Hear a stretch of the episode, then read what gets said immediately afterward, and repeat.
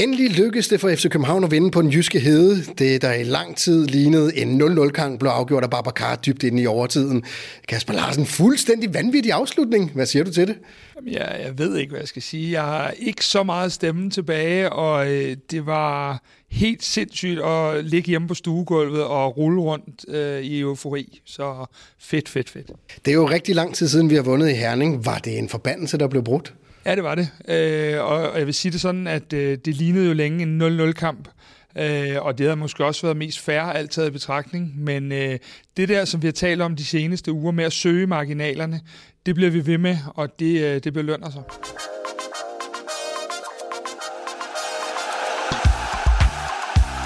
Du lytter til Kvartibolt, en podcast om hele byens hold for alle, der elsker FCK. Værter er Kasper Havgård og Kasper Larsen. Velkommen til Kvartibold, hvor vi dykker ned i kampen mellem FC Midtjylland og FC København. Vi giver dig analysen af, hvad der fungerede godt og hvad der fungerede mindre godt i kampen mellem Danmarks PT to den bedste hold. Hvad lærte vi af den her kamp, og hvad betyder det for guldduellen? Og så tager vi et nostalgisk blik på nogle af FCK's største forsvarsgeneraler gennem tiden.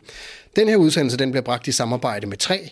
Det samarbejde med 3 gør det muligt for os at lave masser af kvalitetsindhold om FC København, så husk at støtte dem, der støtter os næste gang, du skal skifte teleselskab. Og trænger du til at komme ud og snuse til verden, så kan du blive rejseklar med 3 Likes Home, øh, hvor du kan bruge mobilen i 73 lande, uden at det koster ekstra.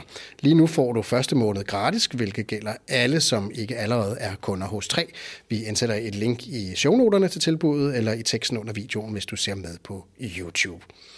Til at blive klogere på FCK's indsats har vi i dag besøg af Sandro Spasojevic, øh, der er kyndig analytiker af spillet, og så har du været på øh, Bold.dk's podcast om Superligaen, der hedder Lige på. Velkommen til. Tusind tak. Sandro, Bold.dk har jo sat fuld skrue på fodboldpodcastene. I udgiver nu øh, tre fodboldpodcast i øjeblikket. Hvordan går det med, med, med dem?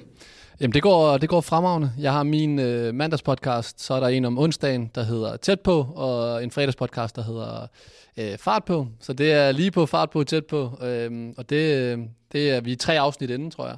Så det går fremragende. Det er i hvert fald fedt øh, som fodboldfan, når man kan sige, at vi lever i en verden, hvor der er så meget lækkert indhold øh, omkring også den danske, danske Superliga.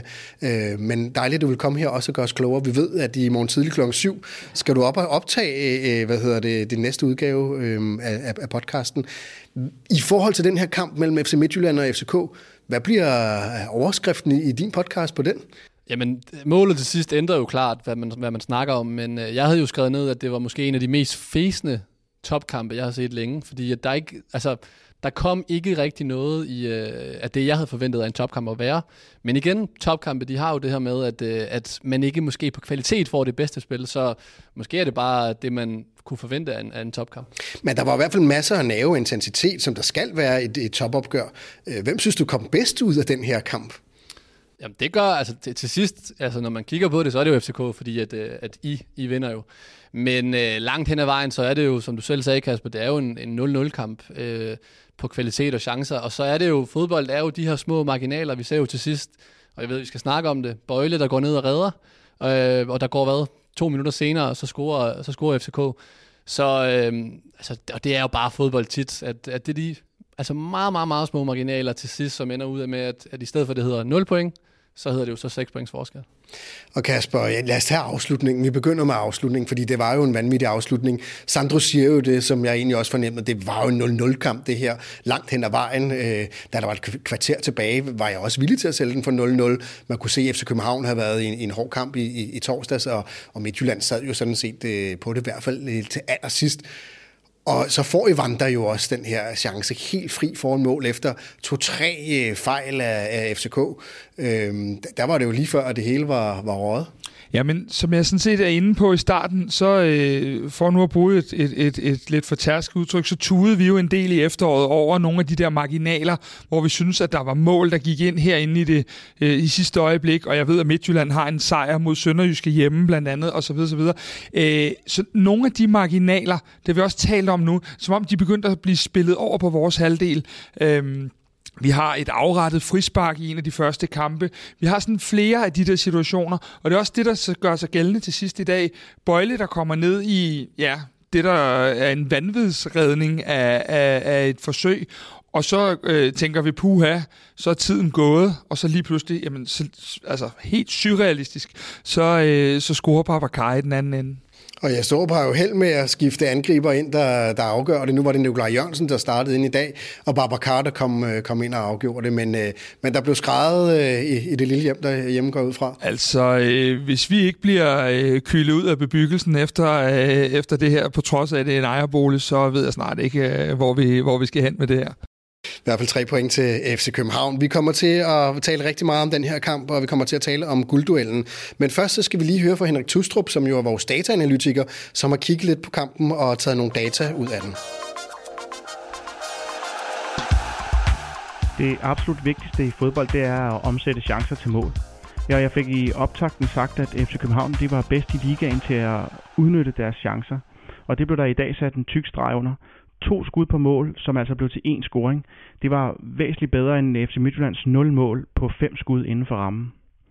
Overordnet så endte kampen med en overvægtig chance og XG til FC Midtjylland med 0,96 XG mod FC Københavns 0,7 XG. Bryder vi kampen op i mindre perioder, så var den første halve time med overvægtige spil til FCK og spil på FC Midtjyllands banehalvdel. Det blev dog ikke rigtig omsat til overvægtige chancer.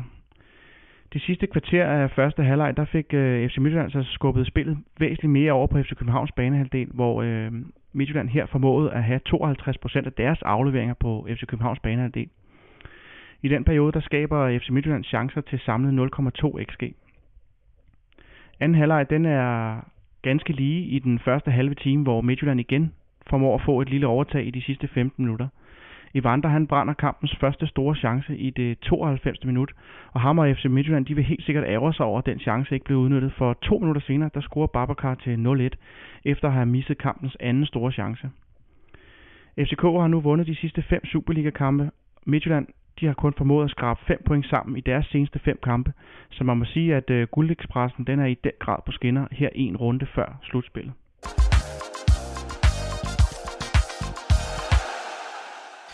Ja, Guldekspressen er på skinner. Det er jo dejligt at høre for, for, for Henrik. Han har siddet bag Wisecout her og kigget data på den her kamp, og man kunne også godt høre, øh, om ikke eufori, så i hvert fald øh, øh skjul øh, glæde øh, bag det her. Øhm, sidst, Kasper, vi mødte FCM, det var herinde i parken, hvor vi står og optager nu. Øh, der var tabt vi 0-1. Øh, vi var en mand i overtal, og vi kreerede nærmest ikke en eneste chance i, i hele kampen. Havde Jes Torup lært noget af den kamp, og, og kunne vi se det i dag? Altså, det, det er jo en helt anden type kamp, denne her, fordi øh, øh kampen sidst sad vi jo egentlig meget fornuftigt på, indtil vi bliver 10 mand, og så er det som om, at presset tynger, det har vi talt rigtig meget om. Øh, det behøver vi absolut ikke at berøre i dag. Øh, men jeg synes jo, at Jes Torup har formået at, at bygge den her enhed op, øh, fordi at, at, at du kan jo høre, Henrik også siger, der, der er under en i XG for begge hold. Vi giver jo heller ikke meget væk. Så, så det der med at komme ud og spille de der, øh, kan lyde lidt dumt, når vi lige har spillet 4-4, men de der europæiske kampe, hvor at vi, øh, at vi, at vi står solidt, øh, det, det synes jeg, vi har fået lagt på. Øh, man kan så sige, at øh, i dag, mangler vi de sidste 10-15 procent på den offensive del, øh, fordi at der er, der er i hvert fald er nogle af vores spillere, øh, offensive spillere, der ikke helt rammer det niveau, som vi ved, de kan i hvert fald. Sandro, du er jo i modsætning til os i hvert fald sådan lidt mere objektiv i din tilgang til, til, til den her kamp. Hvad synes du om Jes Torups øh, taktiske øh, tilgang til den her kamp? Jamen, jeg synes egentlig, fra, fra jeres side af FCK var det jo var det ganske fint. De var jo mere på bolden, som vi også hørte her i, i første halvleg. Man mangler måske lige at kreere de, de helt store chancer, og der kan jeg måske også godt kigge på, hvor I har jeres mest kreative spillere i Rasmus Falk længere placeret tilbage på banen. Jeg ser ham dog tage mange løb fremad. Øhm, men ligesom der var inde i parken, hvor I tabte 1-0 til Midtjylland, der er lidt den her kreativitet på den sidste tredjedel, der måske mangler, og hvis man skulle prøve at forsvare det med mod øh, i kampen i dag, jamen Midtjylland står jo bare langt tilbage på banen, så sådan et forsvar er bare svært at bryde op. Øh, det kan komme fra kanterne, øh, fra baksene. Øh, så rent taktisk har jeg egentlig ikke noget mod Torp, og jeg ved godt, det her det ikke er en, en Midtjylland-podcast, men det er dem, jeg er overrasket over, hvordan de kommer ud til første halvleg. Øh, trækker sig helt tilbage.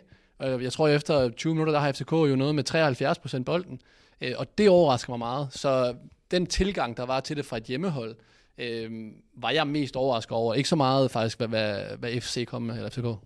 Men Sandro, hvor, hvorfor? Hvorfor kommer Midtjylland ud? Er det mangel på, øh, på selvtillid? Er det, øh, hvad hedder det respekt for modstanderen? Fordi det, vi har været vant til over i, i Herning, det er jo, at vi er blevet kyst ud. Og det var der jo ikke noget tidspunkt i kampen, hvor det så sådan ud. Nej, og jeg er også helt overrasket, for I kommer jo fra en kamp i, i torsdags, hvor jeg løbet rigtig mange meter. Øh, vi snakkede jo også om, at øh, der er jo en, en, en type som Falk, som har været ude med en skade, og nu skal man spille øh, nogle dage senere. Så hvis jeg havde været Bo Henriksen, havde jeg også lagt pres på, øh, højt pres, få jer ud og løbe nogle meter. Øh, pres, men det ser vi ikke noget af, og det vil, det vil sige, at den første fase af spillet, hvor Falk egentlig er ret god for, øh, som vi så i torsdags, jamen den bliver flyttet længere frem på banen. Øhm, og der, man kan bare sige, det der med at kreere chancer, det er bare svært at lukke et forsvar op. Øhm, og jeg tror måske, den største hovedpine for, for Torp, jamen det er faktisk nieren. Altså det er faktisk angriberen. I, det kan godt være, at Babacar han scorer nu her, men det er ikke meget, jeg har set fra ham her til at starte med. Men øh, vi hørte jo Henrik sagde, at øh, FC København havde øh, to skud på mål, hvor vi så scorer på det ene, og det er i fjerde minuts overtid.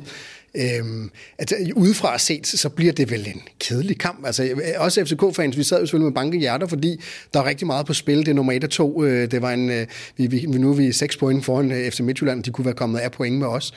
Men det er vel, øh, vel en kedelig topkamp i Superligaen, set med dine øh, øjne? Ja, men rent, igen, rent, man skal også prøve at dele op rent objektivt, hvad, hvordan jeg ser det, men også rent taktisk. Øh, man kan jo godt spille en 0-0-kamp, og den rent faktisk er spændende, fordi der er nogle taktiske øh, greb, der hele tiden bliver lavet. Jeg vil bare sige, at den her kamp virkede meget låst i forhold til, øh, til mange aspekter af spillet. Øh, det var meget stationært, meget af det. Og derfor, derfor overrasker det mig egentlig ikke, at den skulle blive 0-0, hvilket den så ikke blev til sidst. Øhm, man kan så sige, at, at øh, det er et vinderholds lod, at man endelig, kan man sige, forventer de her små sejre. Øh, du nævner selv AGF-kampen, Kasper, der hvor man lukker et mål ind til sidst med Patrick Mortensen på straffe. Øhm, der har været mange af de her ting, så at det endelig går ens vej, jamen, det, jeg vil ikke tilskynde det held. Altså, det er også måden, man, man, nogle gange ser man jo også ved, at øh, man går ned og redder, Bøjle går ned og redder, at man simpelthen bliver bange og trækker sig længere tilbage.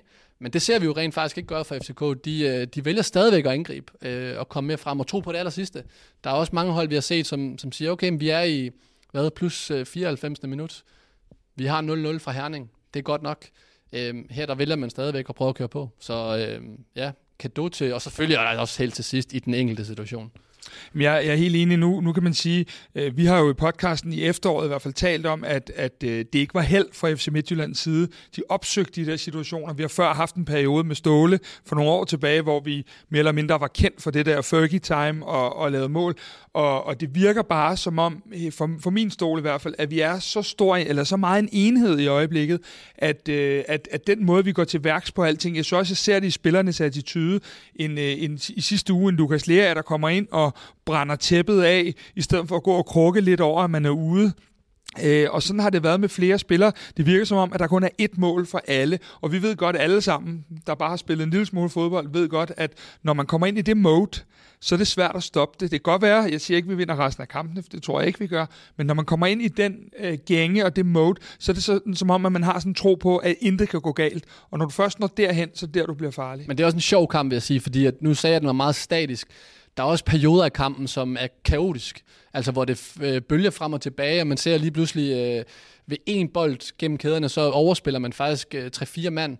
Øhm, så det var, det var sådan i perioder også en meget kaotisk kamp. Øh, jeg vil så sige, jeg synes, det er imponerende den måde, jeg har været efter FCK's defensiv i øh, efteråret.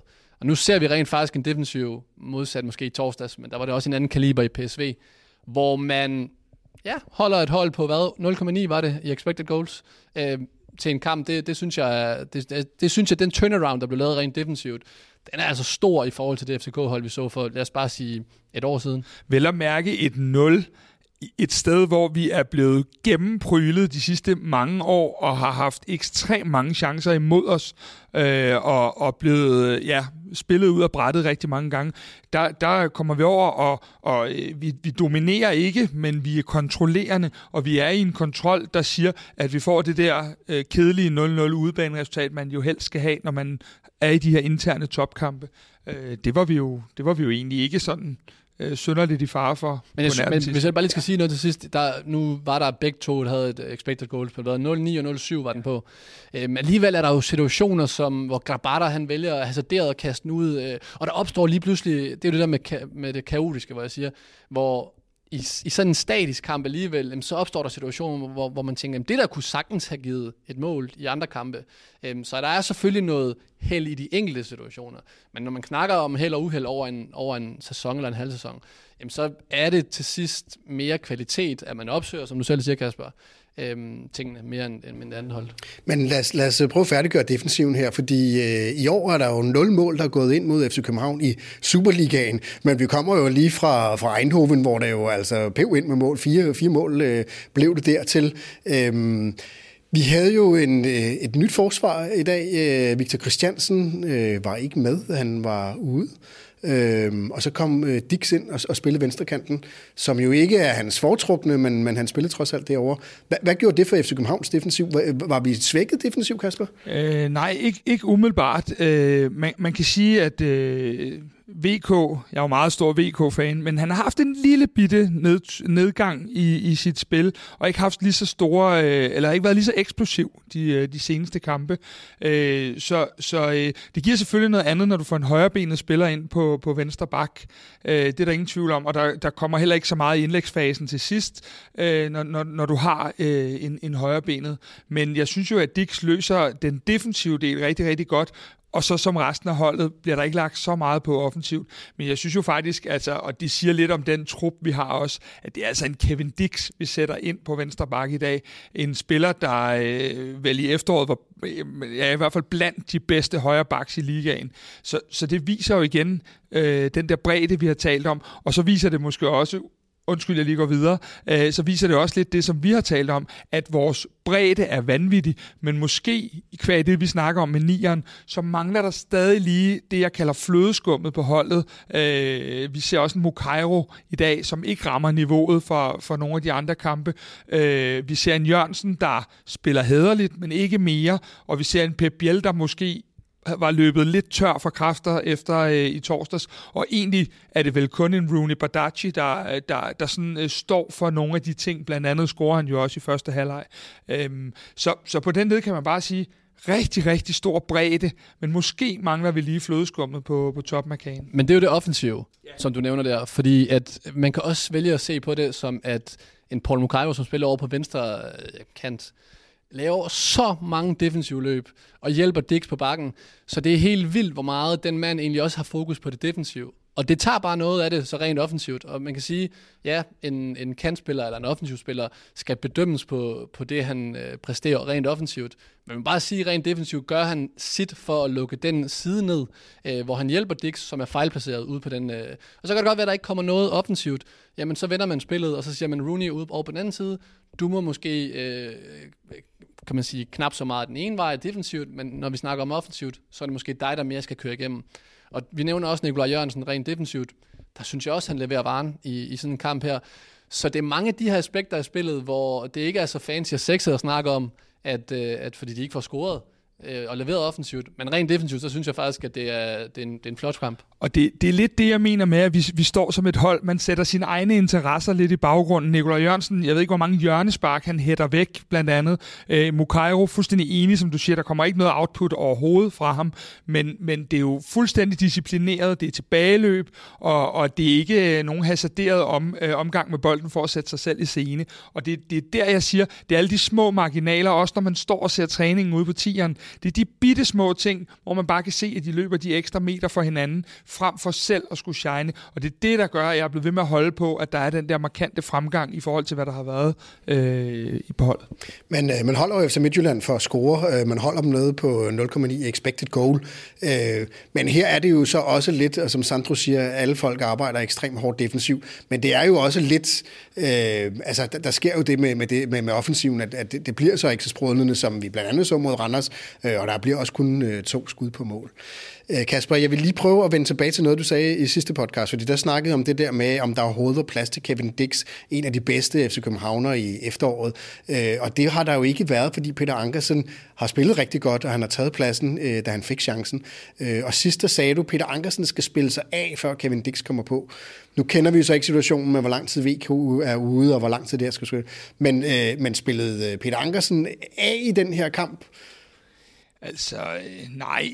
Peter Ankersen spiller vel det i, i min bog øh, en kamp, han nok ikke husker om tre uger. Øh, det, det, var ikke, det var ikke vanvittigt godt. Det var heller ikke dårligt. Det var vel sådan en ret anonym præstation. Øh, og igen, når vi holder FCM så meget for fadet, som det Sandro også siger, så har Peter Ankersen jo også en anden del i det. Så på den led synes jeg, at, at Peter Ankersen spiller sådan en, en helt anonym kamp, og hverken spillede sig af eller på, eller nogen andre steder hen i dag. Men øh, hvis FCM havde kigget med i torsdag, så havde de jo kunne se, at hvor, hvor forholdsvis ubesværet man kunne score mod øh, FC Københavns. Ellers ret øh, solid defensiv øh, i år. Det, det hold i Superligaen, der har scoret færrest mål imod. Det hold i Superligaen, øh, der bliver tilladt flest, færre chancer imod. Øh, var det fordi FC Midtjylland ikke var, var, var gode nok øh, til at, at, at spille ligesom PSV, eller var det fordi, at FC København ligesom kom ud med, med mere klassisk defensiv, hvor de faktisk ikke giver så mange chancer væk? Åh, oh, det er ikke så sort-hvidt, fordi når man også møder et, et, et så godt hold som PSV, øh, man gjorde i torsdags, jamen, man trækker sig lidt flere meter, man har mere respekt for modstanderen, øh, og det har man bare, fordi man møder individuelt så gode kvaliteter. Øh, og det vil sige, at man efterlader lidt mere rum, øh, og, og det må man bare sige, PSV udnyttede jo perfekt i torsdags. I en kamp som i dag, jamen, jeg tror egentlig, Midtjyllands fokus var det samme sted som, øh, som FCK. Man skal først lukke af rent defensivt, og så præsterer man rent offensivt. For hvis man også vender den om og kigger fra Midtjyllands profil og side, det er jo ikke sådan, de har nogen, der sådan fuldstændig shiner. Deres, øh, kan man sige, bedste spillere, jamen de leverede også det samme rent defensivt.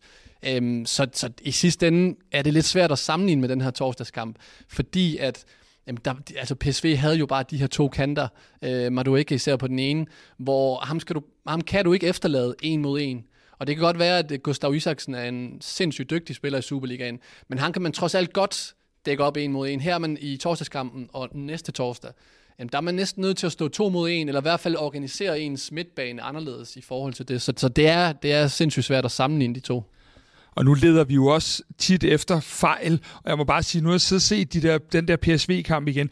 Det, det er simpelthen nogle indlæg i et, på et niveau, som ikke ses i Superligaen. Øh, vi kan godt klandre X, Y og Z spiller, men, men de ligger så millimeter præcist, og det er så fantastisk slået, og man bliver, men desværre holder vi jo med det ene hold her, man bliver virkelig fascineret af at se, øh, ikke så meget på deres defensiv, men hvad de kunne rent offensivt, og deres individuelle kvaliteter, PSV.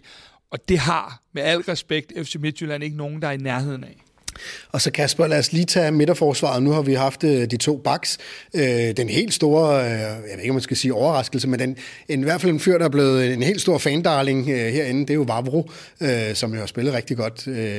Hvordan klarede han det i dag dernede imod FCM's offensiv? Altså, øh, ud over overtiden, øh, hvor jeg lige måske synes, at øh, der er en fejl der, så er han øh, min man of the match for, for FC København. Øh, jeg synes, der er nogle ting ved Vavro, som overrasker mig. Jeg synes, han er blevet mere rolig på bolden, efter han har været øh, i Italien. Jeg synes, han er blevet mere velovervejet. Jeg synes ikke, han tager så mange chancer i sit spil. Øh, da vi så ham i den første kamp mod OB herinde, der tænkte jeg, nå, vi har fået Vavro hjem, fordi at at, at, at han lavede mange af de der, hvor at den skulle takles ud på Øster Allé og, og så videre, så videre. Men, men jeg synes, der er, efter han, jo flere kampe han spiller, og det der med at ligge med den der rolige venstrebenet øh, stopper, ligesom han gjorde med Bjelland sidst, jeg må bare sige, han har virkelig lagt meget til, og jeg tror, de har løbet i og spillet meget kant nede i Lazio, fordi at, øh, det ser virkelig fornuftigt ud med hans boldomgang også. Nu kommer vi tilbage til Torps hovedpine, som jo er nieren, og vi har berørt det lidt her. Men der må vel også ligge en hovedpine i. Nu er der en Kocholava, som har været ude af flere forskellige grunde, øh, og som vi hørte, så, så, er han, så er han formentlig snart klar øh, igen. Øh, en af efterårets allerbedste, øh, i hvert fald i vores optik herinde i, i, i hele Superligaen. Øh, men så kommer Vavro hjem og, og, og gør det rigtig godt og ligger rigtig godt ved siden af, af Bøjle der. Hvordan skal Torup løse den med, med tre så stærke midtstopper? Tak fordi du gav Sandro den. Ja, men det, så, så, så, så er vi jo vores gæster ja, altså, her. Altså. altså man kan så sige, at fodbold er jo på den måde, at, øh, at øh, når, når man er ude, lige så vel som vi ser på bakpositionen nu med, med VK, jamen det kan jo sagtens være, at Dix gør det så godt, at, øh, at det bliver svært for VK at komme tilbage, også fordi man er inde i et flow, øh, og det skal man respektere, at øh, FCK er inde i et flow lige nu med de to midterforsvar, plus det er jo sådan en situation, det her med det, der sker i Ukraine nu her, og hvad foregår der op i Davids hoved, som er meget svært for os at skulle gætte på i forhold til, hvad Torp, han går jo med ham, han føler ham, han, han kan vide, hvor han rent psykisk står. Så der er mange af de her faktorer, der spiller ind. Men lad os sige, at de var alle tre øh, på toppen.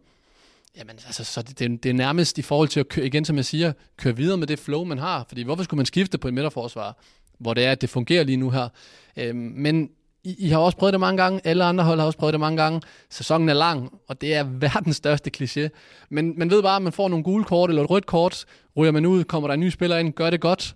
Øhm, så det, jeg synes, det er en kæmpe styrke, at man har tre forsvarsspillere, hvor man ved, at skulle der ske noget, jamen så er man ikke bange for at putte David ind, fordi øh, som jeg selv siger, han var måske en af FCK's bedste spillere i efteråret.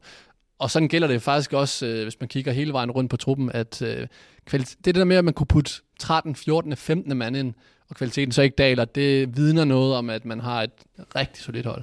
Nu var Kutulov ikke øh, klar til den her kamp, så man, man sidder jo stadigvæk lidt med ondt i maven, når, når Vabro ryger ned i asfalten og, og tager sig til hånden, når man tænker, at den brækket, eller når Bøjle ligger et, øh, et kort øjeblik for, for lang tid.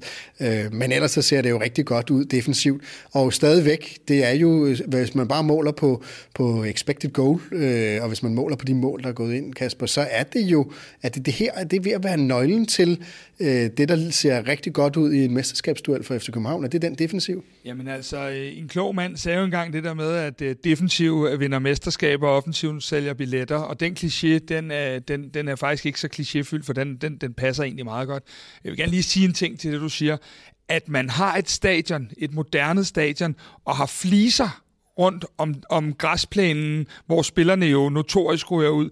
Det, det er simpelthen øh, tæt på en skandale, og jeg håber virkelig, de tænker over det i Midtjylland. Det kunne snilt også være en af deres egne spillere. Det handler ikke om, det er Vavro, men, men der er jo et eller andet helt galt, når man har fliser.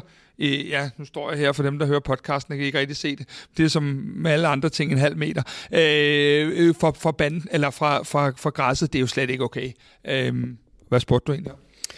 Øh, jeg spurgte bare om defensiven. Var, var det sted nu her? Og nu, nu, nu var vi selvfølgelig, vi så jo en fantomredning øh, for Bøjlesen i, i sidste øjeblik, hvor han kommer, hvor han smider sig simpelthen ned. Men, men igen, vi holder jo nullet, og, og, og vi har en, øh, en, en, en solid defensiv. Er, er vi der, hvor vi siger, det er et mesterskabsforsvar, som, som står nu i FC men, København? Men, men det er det, og det er jo det, Sandro og jeg også står og taler om her, det er, at ting bliver selvforstærkende. Det bliver så selvforstærkende. Jeg tror, de fire, der står, fem, der er nede i den bagerste kæde her, jeg tror simpelthen ikke, de tror på, at der kan blive scoret på os lige nu. Vi, vi kaster os i sidste minutter og redder et, et mål.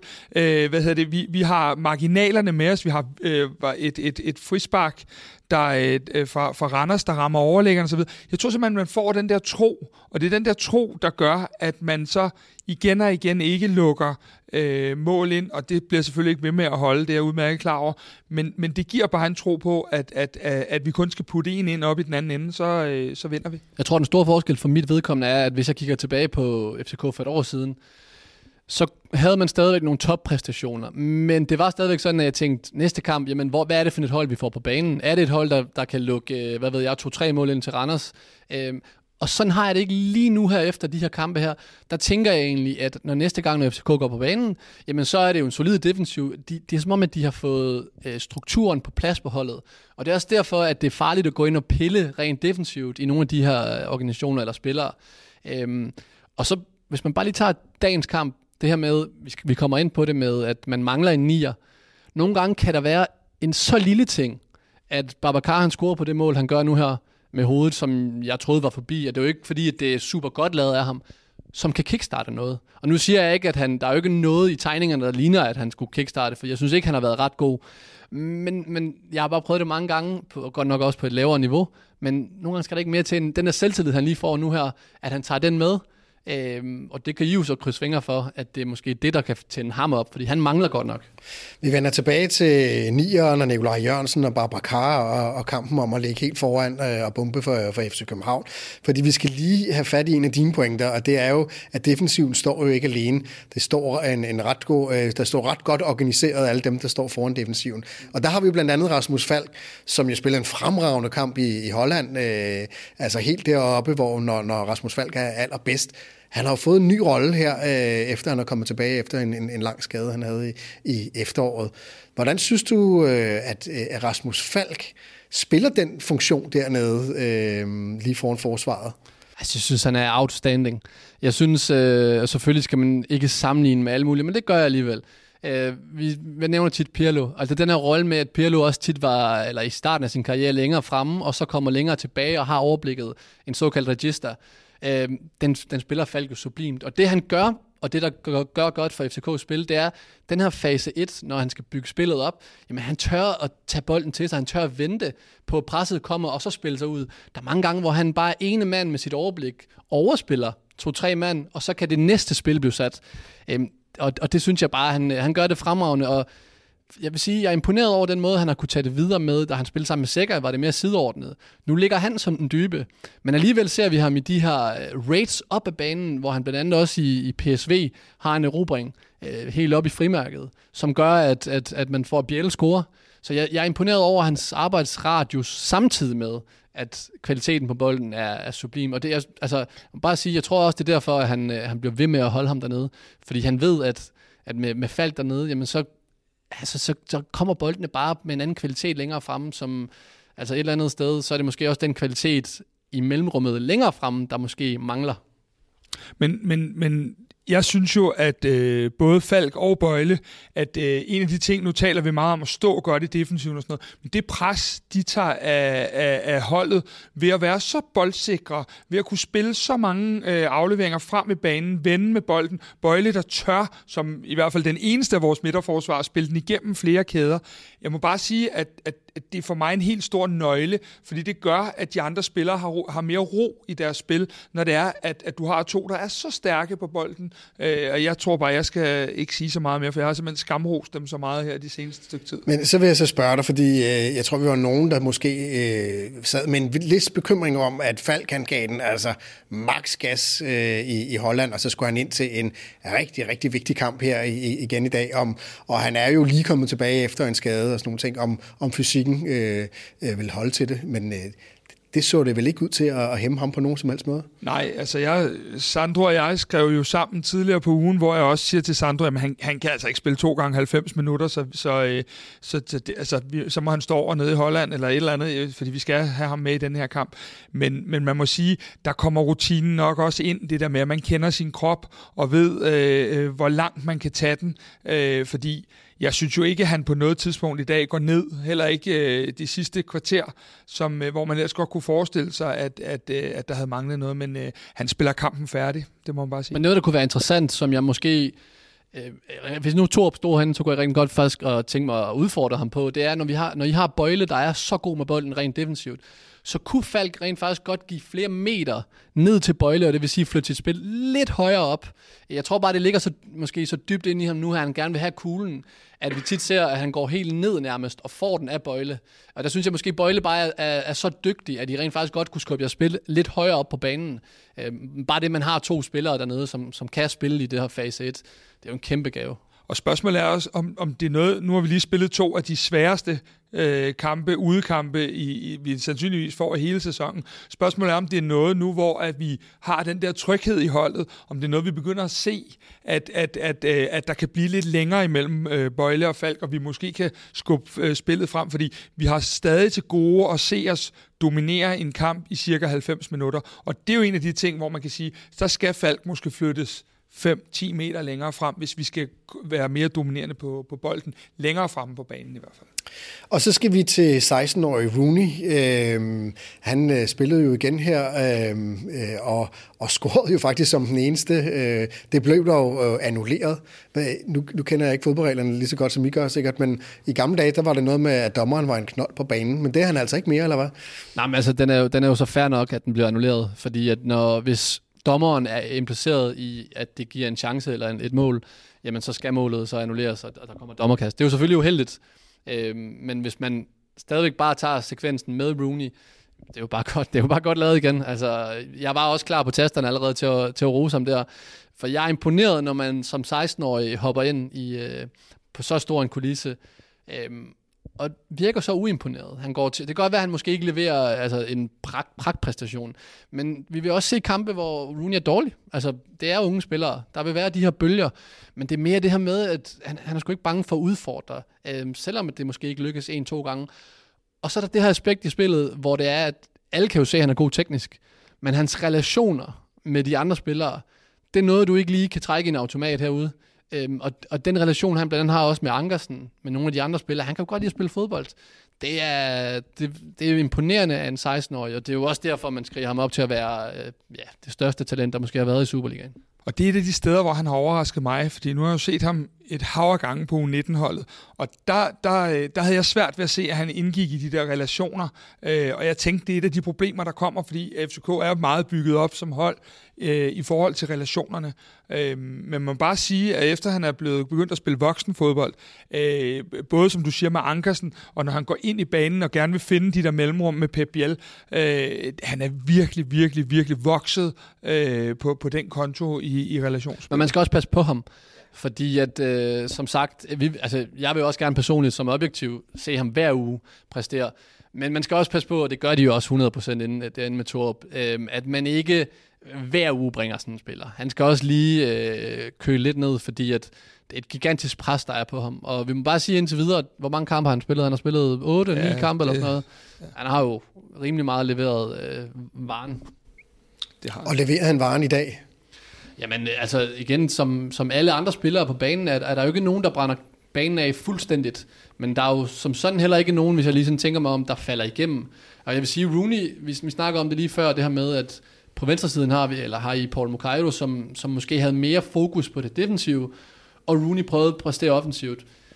Jeg, jeg, jeg så mange tegninger til, til øh, kombinationer og opspil, der kunne have lykkedes øh, hvor det så ikke sker, så jeg synes, at han spiller en, en, en ganske okay kamp. Jeg synes i hvert fald, at han er den af, af de fire forreste, der, hvor, hvor man tænker mest, det er her, det sker. Det er her, der kommer et output. Øh, og der synes jeg på den måde, at, at han faktisk er den, der der, øh, der leverer mest på det parameter i dag. Kasper, så lad mig lige spørge dig, fordi vi så øh, Boeing komme ind i, i torsdags og virkelig øh, spille sin chance. Han har jo haft svært ved at komme på holdet i år øh, på grund af Paul Mukairo. Øh, nu var han jo så sat på bænken igen. Var det en uh, taktisk disposition? Var det fordi, at Boeing havde, havde givet en fuld gas øh, uh, nede i Holland? Eller var, det, eller var det fordi, at han sådan set ikke uh, har vundet pladsen? Jeg tror, det er lidt et, et, et samsurium af alt det, du siger der. Øh, vi, vi vil gerne have nogen friske. Vi vidste jo, der var nogen i, i vores akse, der skulle spille øh, den her anden kamp på godt tre dage. Øh, jeg tror ikke, han har vundet pladsen endnu, men jeg tror, det er tæt. Og jeg tror, det er tættere end mange FCK-fans kan jeg læse mig til på de sociale medier, tror. Øh, fordi at Børing har en rigtig, rigtig god øh, pakke, og, øh, og jeg synes, at man nede i Holland øh, i hvert fald så også det der med, at han fik output på. Og det er jo det, som jeg i hvert fald stadig mangler at se for, for Paul Mukairo, hvor vild jeg end er med ham som spillertype. Så har vi ikke set det helt vilde output endnu. Øh, det har været lige ved at næsten nogle gange, og det er jo ikke altid hans skyld, når han har forsøgt at lægge op. Men øh, jeg tror, kampen er meget, meget øh, tæt mellem de to. Øh. Ja, men jeg har jo før været ude og sige om, om både øh, Rasmus Højlund og, og Bøving, at, at jeg ikke var imponeret over de to. Øhm, nu er Højlund så røget, og så må jeg bare sige, jeg synes, jeg har været overrasket positivt over Børing, især i torsdags. Fordi at noget af det, hvis man kan præstere på den måde mod et PSV-mandskab, som ligger på en anden hylde, end, end holdene gør i Superligaen, jamen, så kan man noget. Og vi ser lige præcis i den kamp, at, at han, jamen, han, han tænker fodbold. Han er, et af, han er faktisk han er en, det er en hurtig spiller, vi har med at gøre, men det, det kører altså også hurtigt op i, op i hovedet på ham. Øhm, så det, det er igen endnu en spiller, som man kan sætte ind som man ikke nødvendigvis øh, altså falder i kvalitet af. Og det synes jeg bare igen, er, altså han er også ung. Det er ikke fordi, han måske kan forvente at starte ind i sådan en kamp, så, så igen, det er, han skal nok komme. Men, men vi skal stadig huske nogle ting. Øh, Øh, Bøving var, øh, var, hvad hedder det, øh, har været topscorer i U19-ligaen. Jeg ved godt, at U19-fodbold er noget helt andet end Superliga-fodbold, men, men han er målfarlig, øh, han er hurtig, og han er, han er netop rigtig, som du siger, han er rigtig godt begavet, fodboldbegavet. Og de, de øh, ting er jo øh, vigtige parametre. Øh, jeg tror bare, det handler om, at det er en ung spiller, og jeg har det ligesom dig, Sandro. Lad os køre ham langsomt ind. Lad, os, øh, lad ham få de her indhop. Han spillede for meget i efteråret, det er der ingen tvivl om. Og det gjorde han af nød. Og nu, øh, nu, nu spiller han, fordi han er god nok. Og, øh, og, og jeg tror både ham og Paul Mukairo kommer til at få masser af minutter. Øh, og det er endnu en af de dueller, som du også er inde på, Sandro, hvor det er, det, det er relativt tæt. Er den ene ude i næste uge, jamen så overlever vi det, fordi den anden er med, og så videre, så videre. Og det, og det kan også være, altså fodbold er jo også sådan, at man, at at i næste uge, hvis man har et hold, der... Nu, I dag mødte man et FC Midtjylland-hold, hvor det var meget lige jo.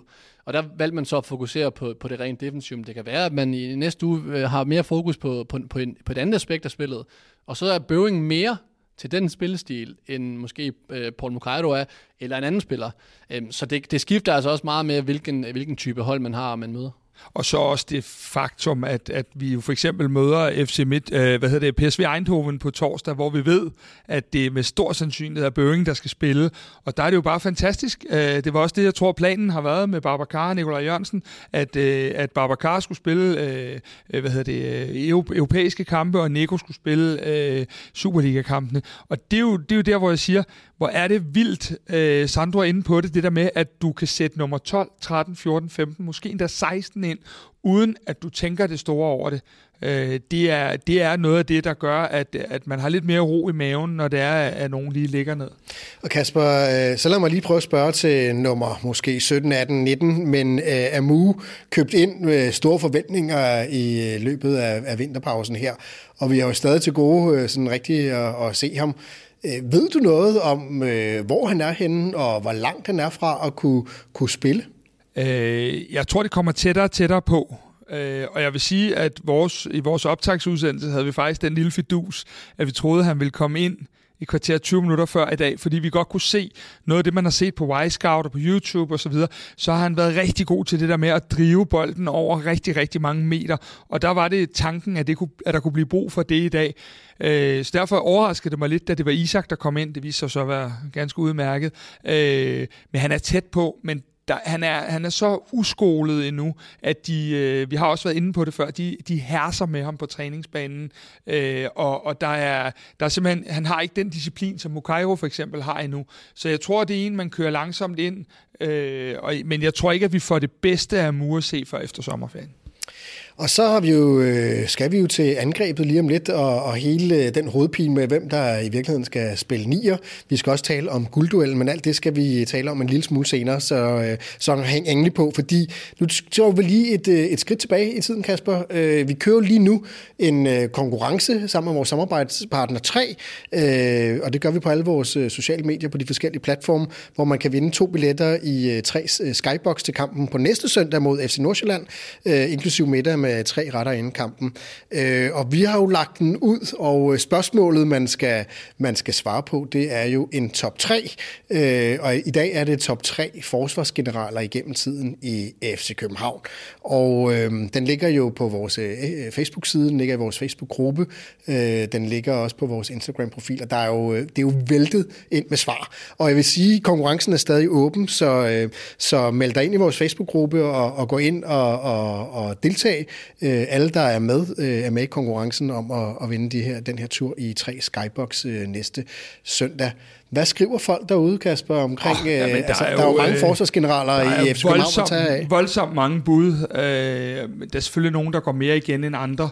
Men øh, jeg tænker da, at øh, skulle vi ikke lige prøve at se, om Sandro og jeg kunne blive enige om tre, fordi det, øh, nu kan vi jo prøve, jeg kan smide det første navn på, øh, og det er jo bare sådan en kærlighed til, til spillet, og måske den lidt romantiske tilgang til noget fodbold en gang imellem, at jeg smider Erik Johansson på.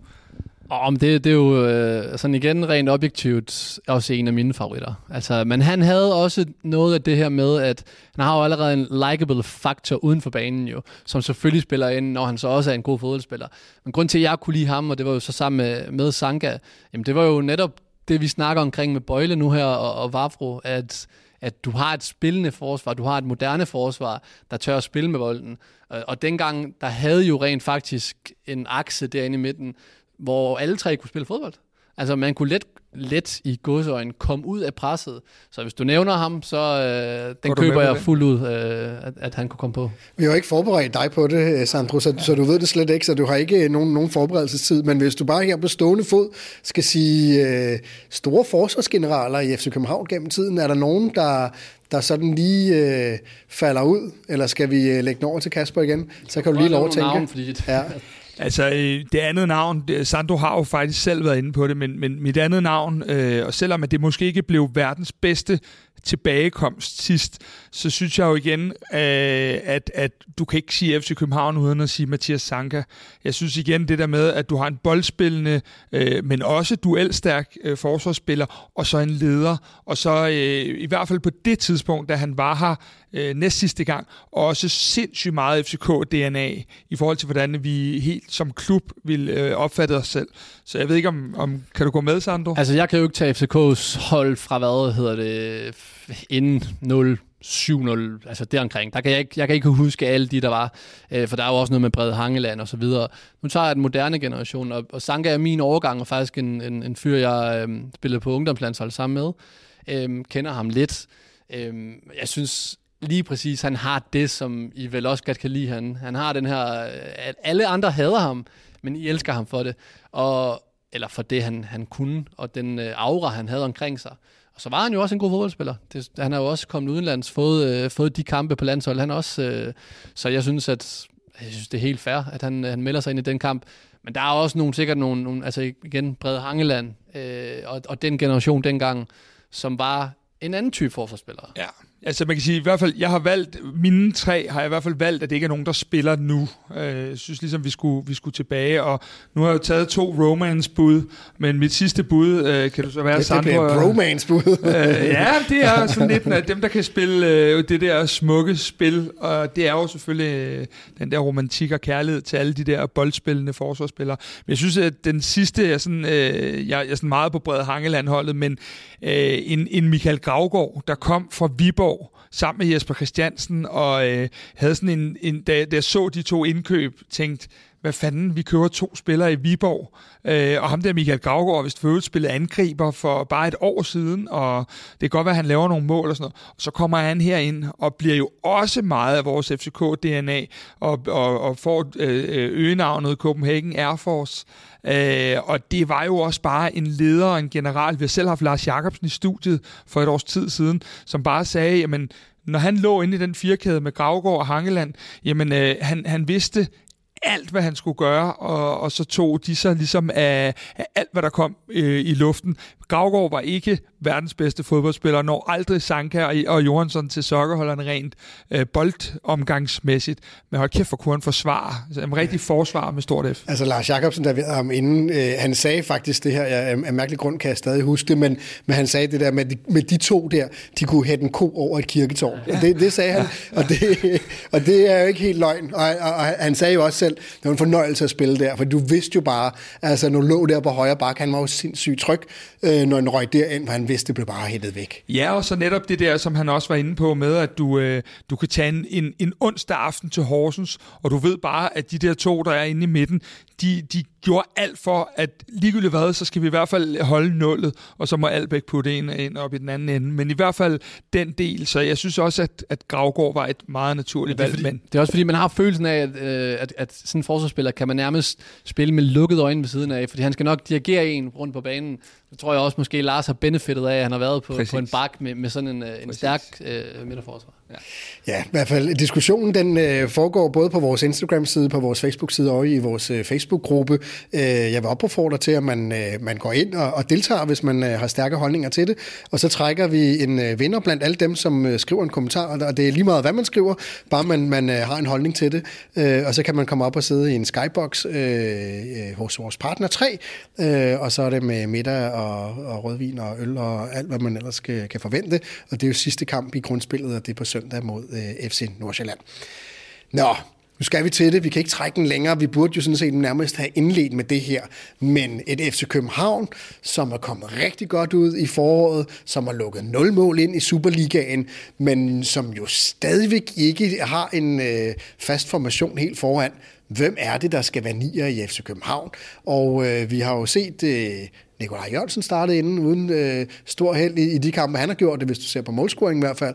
Vi har set en Babacar, Copenhagen superstar, starte inden øh, uden stor held, hvis man skal kigge på målscoring. Men omvendt er de jo begge to jo kommet ind og har, har scoret mål. Og så så vi jo i, i Holland, hvor vi jo slet ikke havde nogen øh, angriber med, så vi jo en Pep Biel lå deroppe som en falsnier, og jo faktisk lavede øh, to mål og en assist. Hvis du var Jes Torup, øh, hvordan vil du spille dit angrebsspil, og hvem vil du spille med? Igen, det kommer an på igen, hvem man møder, fordi hvis man møder fysisk øh, et, altså stærke forsvar, øhm, så kunne det måske godt give mening at prøve at køre en Babacar ind og prøve det her det mere fysiske spil. Jeg synes jo rent faktisk, det hvor FCK har været bedst, det har været med Pep Biel. Altså, nu nævner du selv øh, PSV-kampen, hvor han jo øh, altså også var fantastisk. Men han kommer jo med det her mere boldbesiddende, går mere ned i banen, øh, tiltrækker mere spillere, og det bliver mere relationer frem for det, man kan sagtens sige, at, at det negative ved Babacar, det er, at han har ikke scoret, og han har, men, men det, hvor jeg egentlig ser, at han halter efter i de her første kampe, det er mere i, at han er for statisk i sit spil. Han bliver alt for låst i, hvis man, øh, hvis man, han kommer ikke engang ud i de her halvrum. Og, og det er måske noget af det, hvor jeg så vil sige, jamen så vil jeg rent faktisk gerne bruge Nikolaj Jørgensen hellere, Øh, og det kan også være, at nogen så siger, at det er et minus, fordi Nikolaj Jørgensen bevæger sig længere ud, og måske ikke er inde i aksen. Øh, men hvis, hvis en spiller som Nikolaj Jørgensen bevæger sig væk, jamen, så er det vigtigt, at man har øh, Jens Dage eller Lukas Lea, hvis han spiller, som bevæger sig indad. Så jeg vil faktisk sige lige nu her, der vil jeg gå, som, øh, som Torb gjorde i aften med, øh, med Nikolaj Jørgensen, fordi vi efter min mening indtil videre, har jeg bare fået for lidt af, af Babacar med i, i forhold til, til selve jamen, relationelle færdigheder med andre spillere. Men Nikolaj Jørgensen har jo ikke spillet meget de sidste par år, men var jo øh, rigtig god, da han var i FC København sidst. Øh, han var rigtig god, da han øh, røg til Holland og, og spillede i, i, i PSV. Er der øh, tidligere landsholdsspiller. Hvad, hvad er det for en Nikolaj Jørgensen, som du ser nu, med, med, med den form, han har nu, og den måde, han spiller på. Og han er jo også blevet ældre, og, og skal jo også lægge sit spil op til at, at, at, kunne, at kunne gøre det. Øh, det, er to, det er jo to ja. forskellige Nikolaj Jørgensen, ja, mm. som I har fået, eller som I havde, og I har fået tilbage. Øh, det er jo ikke den her en mod en hurtige øh, spiller, som I havde engang, som var fuldstændig fantastisk. Det er mere den her rutinerede spiller igen, som er, er god på kuglen, øh, holder i den, og det er vigtigt, det her med at kunne holde i bold, kunne få folk med frem. Øhm, og, der, og jeg tror også, han har købt ind på sin rolle. Det er nemlig det, hvor jeg synes, at hans mindset virker klar til at kunne tage det her FCK-skridt med at sige, okay, jeg er ikke den største stjerne. Jeg er også, det er også fair nok, hvis jeg starter ude, fordi når jeg kommer på banen, så ved, kender jeg min opgave. Og det er igen måske der, at, at jeg godt kan være i tvivl om også, der, jeg kan ikke huske, hvilken af kampene, hvor Babacar blev skiftet ud, hvor han viser, at det er han ikke tilfreds med. Øhm, tit og ofte, når det er, at store spillere bliver hentet til en liga som den danske, så skal man også købe ind på, at det, at det er et andet niveau, man spiller på. Og der kan jeg måske indtil videre godt se, at, at, øh, at Nikolaj Jørgensen passer bedre end lige nu og her. Men altså, vi snakker også hvad? Vi har spillet, der har spillet... Øh, øh, ja, og, og vi dømmer allerede spillere, og, og sådan er den her verden. Men man skal også give øh, spillere tid til at, til at komme ind, og begge to er jo nye. Nikolaj Jørgensen fik jo så chancen i dag. Øh, Torup har jo skiftet lidt imellem dem. Øhm, greb han den chance, som han øh, fik af, af Torup? Altså, vi har jo været lidt inde på det. Øh, han, øh, Nikolaj Jørgensen yder en kæmpe hold, eller en kæmpe indsats for holdet i dag. Så, så på den led er der ikke noget at komme efter, og han har også nogle, nogle ganske udmærkede øh, seancer, hvor han holder i bolden, som er noget af det, der er rigtig vigtigt for mig, at nieren kan. Øh, Øh, når det så er sagt, så hæver han sig vel aldrig helt over gennemsnittet. Øh, men selvfølgelig, hvis vi kan blive ved med at have, at de på skift kommer ind og scorer, øh, så har vi noget der. Men jeg må nok indrømme, dags dato, øh, og det er ikke på grund af PSV-kampen, så er jeg rigtig, rigtig lun på det der med Pep Biel som den falske nier. Jeg synes også, at vi så nogle gange i efteråret, hvor han spillede den, øh, hvad hedder det, øh, hvor Jonas Vind ikke var med, øh, da Jes Torup kom til klubben, at, at det bliver simpelthen så uforudsigeligt, den måde, vi spiller på. Og så synes jeg, at vi har to af ligaens aller, aller stærkeste otter til at komme i feltet med Lea og Stage. Jeg vil godt nok være ked af, hvis jeg var modstander og skulle forholde mig til Pep, der trækker ned og trækker en forsvar med, med den samme vej, og så Lea og Stage, der kommer på den anden side og kommer dybt i feltet. Så øh, lige nu, og det er jo lidt paradoxalt, når vi har købt tre nye angriber, øh, og jeg afskriver ingen af dem, men lige nu og så pragmatisk som Torup altid er trænermæssigt, så vil jeg gå med de bedste, og de bedste lige i øjeblikket er der, hvor vi måske fungerer bedst, det er, når Pep Biel spiller nier. Så det er slet ikke et spørgsmål om Babacar eller Nikolaj Jørgensen. Øhm, spændende. Så kom Babacar jo ind han scorede øh, forløsningen, kan man sige, på heden. Vi har ikke øh, vundet over i 10 kampe, men, øh, men han får jo chancen, og den første skal han vel egentlig sætte ind. Øh, det, det gør han jo så ikke, men han, han får så rettet op på sin, på sin egen fejl, hvis man kan kalde det en fejl. Ja, altså det er vel, det er vel lidt et, et, altså det er jo et underligt mål. Øh, det er jo sådan et, øh, vi har lige siddet med, med tre kvart hjertestop, fordi at, at vi er ved at komme bagud, og så, så tænker man, okay, nu er der i hvert fald kun de der 30 sekunder igen, så, så får vi det her 0-0-resultat. Og lige pludselig, øh, du sagde det også, Sandro, så ligger bolden i nettet, uden at man, man tænkte, den ryger forbi, øh, og så har vi scoret, og altså, det ved jeg ikke, jeg lå i fosterstilling på gulvet, og øh, kunne ikke stave til mit eget navn på det tidspunkt, men det hele var så tilfældigt, øh, dejligt tilfældigt. Ja, men så vil jeg spørge dig, fordi vi, vi, er, jo, øh, vi, er, jo, vi er jo meget påvirket af det, og, og, og, og du kigger lidt på det udefra. Hvis, man, hvis du nu sad som FC Midtjylland-fan, så ville det vel føles en lille smule nu siger jeg uretfærdigt, hvis der er uretfærdighed til i, i fodbold, men, men, men, den, men Midtjylland havde jo så meget godt fat i os i det sidste kvarter, og det lignede en 0-0-kamp, og så får vi det her sådan lidt kluntede mål, var det, var, var, var det fair nok, hvis man sidder med en lidt bedre følelse som øh, FC Midtjylland-fan? Ja, altså hjemme var jeg, jeg, jeg var sgu gået på tønden der til sidst, vil jeg sige, i forhold til, man havde jo solgt, jeg, altså da den er i 0 eller 93, 50, tror jeg. Øh, jeg tror faktisk, at de scorer efter der er spillet øh, fire minutter til. Det, det, det er lige der omkring ja, i hvert fald. Ja. Altså jeg vil sige, hvis han bare ligger en lang bold, øh, målmanden, øh, så Som gør man kampen af, og så er den ja. færdig, og så ja. får man 0-0 og et point, og, og det er fint. Øhm, så det er selvfølgelig en kæmpe fejl, der sker øh, på det mål her.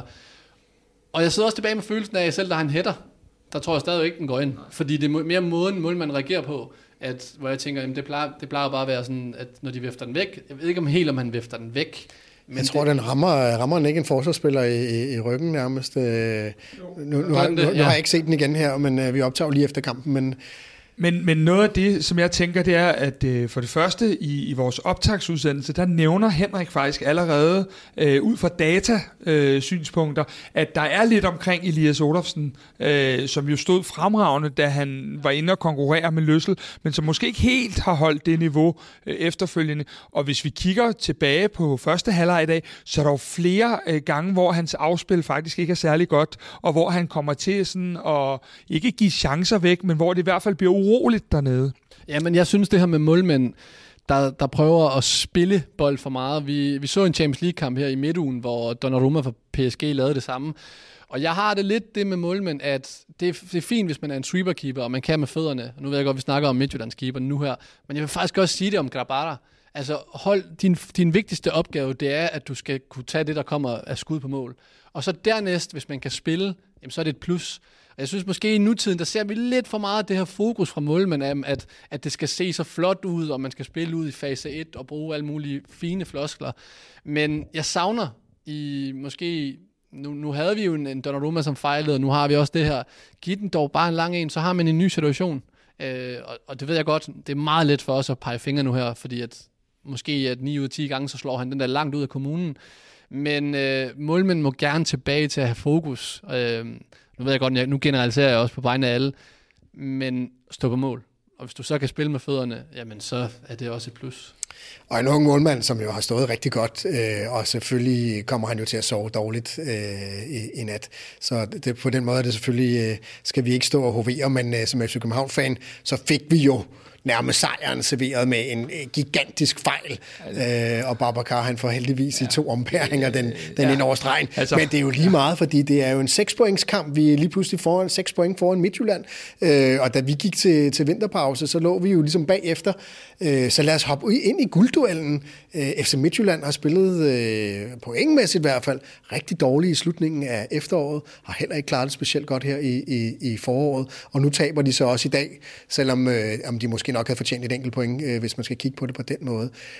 Er det Midtjylland, som, som vi ikke kender dem, Sandro? Altså, de, de snubler ligesom, øh, og de kommer, Kasper siger også i dag, de kommer ikke kysende ud på den der måde. De har haft taget på os, og de har sluppet det lidt. Ja, men jeg synes, det er, et, jeg synes, det er et anderledes Midtjylland-hold, vi ser. Altså, da sæsonen startede i sommer, der, der lagde de jo også ud med at tabe til OB, øh, og så kom de så stille og roligt efter det, og mange sagde jo, at jamen, det er jo bare Midtjylland, der lige skal i gang, og det var der også nogen, der troede nu her, altså inklusive mig selv. Jeg troede det også, at Midtjylland ville starte.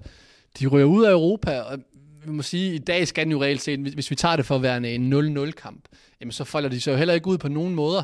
Og jeg vil sige, det er overraskende, som vi også snakkede om tidligere, måden de greb kampen an på. At det ligner ikke et, øh, et Midtjylland-hold, der, der spiller med den her, øh, her kommer vi-attitude. Og det, det tror jeg egentlig er det, der overrasker mig allermest. Hvis vi så vender den om og siger, den måde FCK er kommet ud på, jamen det, det er jo sådan noget der, der, der gør, at man øh, rider på en bølge, at man har et flow. Øh, og hvis der er noget, der er sindssygt vigtigt, så er, det, så er det lige præcis den her selvtillid, man tager med ind i mesterskabsslutspillet. Men der er jo også, altså det er jo et paradoks, synes jeg, fordi øh, Pione Sisto, som både FCK og FC Midtjylland jo virkelig slås om, da han kom, og, og, og de snyder os jo på, på målstregen, og som jo er jo, altså objektivt set i hvert fald har været gennem tiden fremragende spiller. Øh, men han sidder jo ude i dag også. At, at, er det fordi Midtjylland har de ikke, altså ved de ikke, hvordan de vil spille, eller er det, der er kommet også kommet en ny træner, eller er der for store øh, udfordringer med, med, med de store personligheder, der er?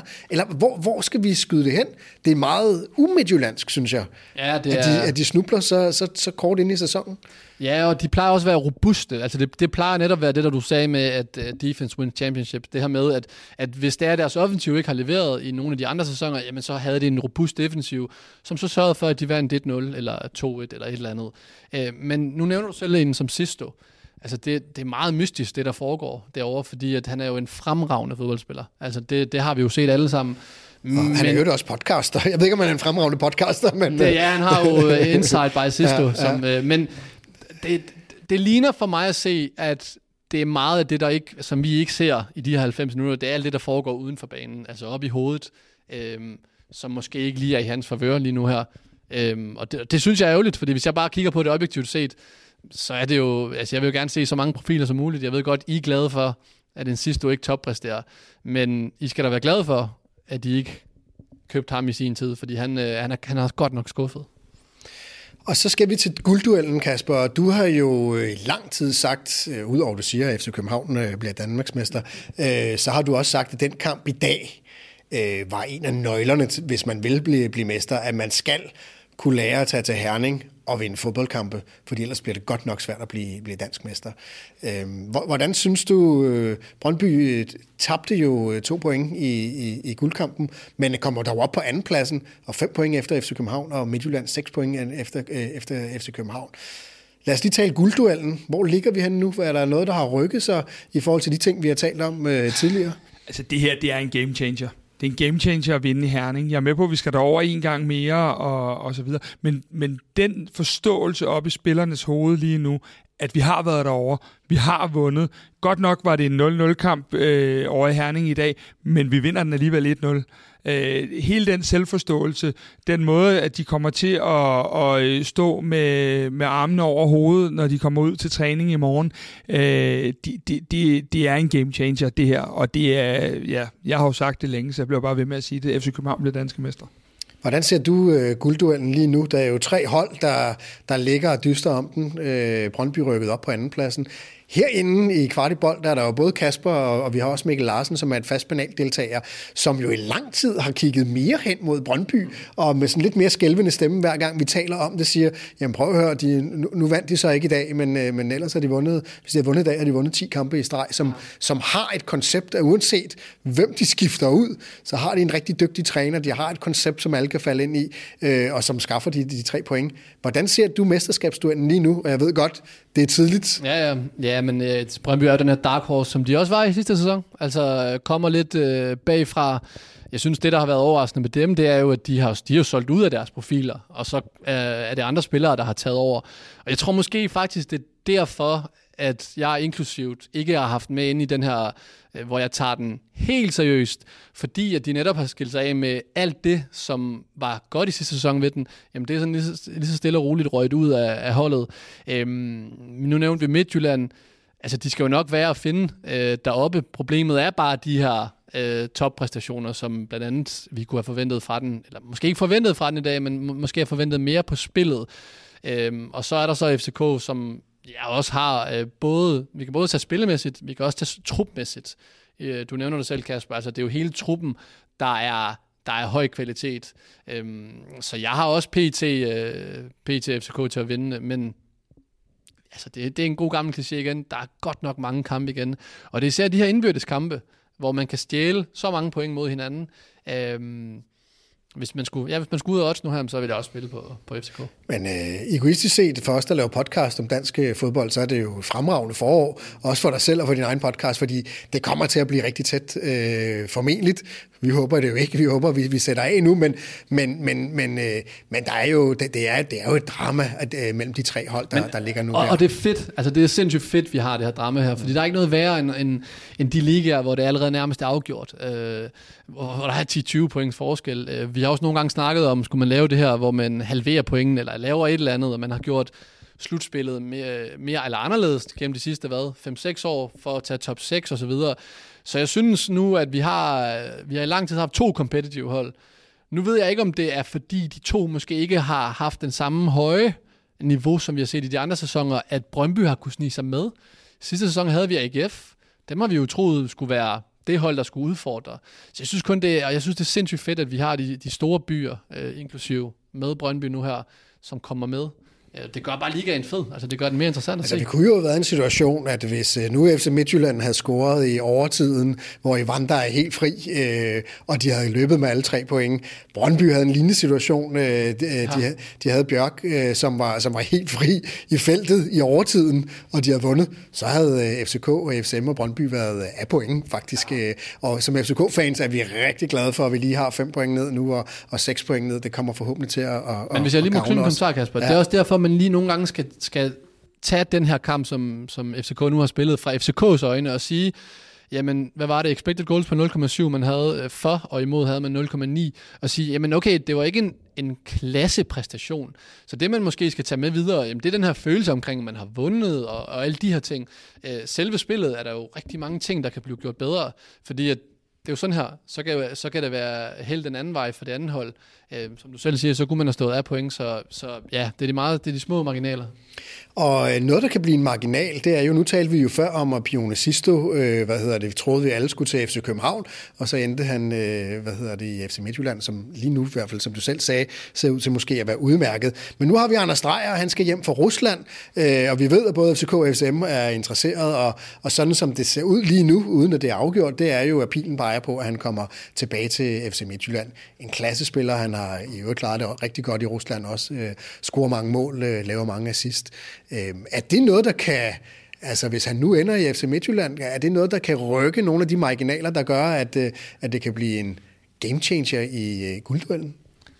Ja, altså han er en, en fantastisk fodboldspiller, og det er de her en mod en kvaliteter, hvor han, han kan jo afgøre kampe.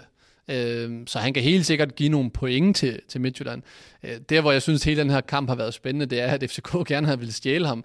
Fordi hvis jeg skulle putte ham ind på et FCK-hold, så kunne jeg sagtens, altså igen, en fremragende fodboldspiller, som ville kunne starte inden, men så ville det gå ud over mange af de andre spillere.